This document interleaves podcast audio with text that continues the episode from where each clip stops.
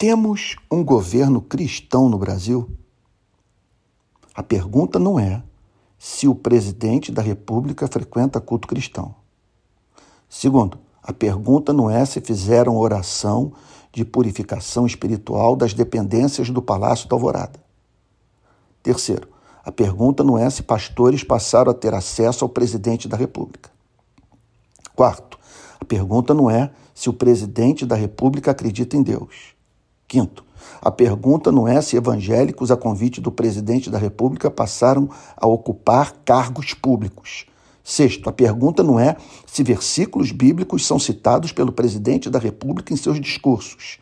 Sétimo, a pergunta não é se temos um governo conservador. Por que perguntar se temos um governo cristão no Brasil não é fazer as perguntas que acabei de mencionar? Porque no livro do profeta Isaías, no capítulo 1, é declarado que é possível ter tudo isso e não se ter um governo que agrade a Deus. Diz o profeta: Príncipes de Sodoma, escutem a palavra do Senhor. Povo de Gomorra, dê ouvidos à lei do nosso Deus. O Senhor diz: De que me serve a multidão dos sacrifícios que vocês oferecem? Estou farto dos holocaustos de carneiros e da gordura de animais cevados. Não me agrado do sangue de novilhos, nem de cordeiros, nem de bodes. Quando comparecem diante de mim, quem requereu de vocês esse pisotear dos meus átrios?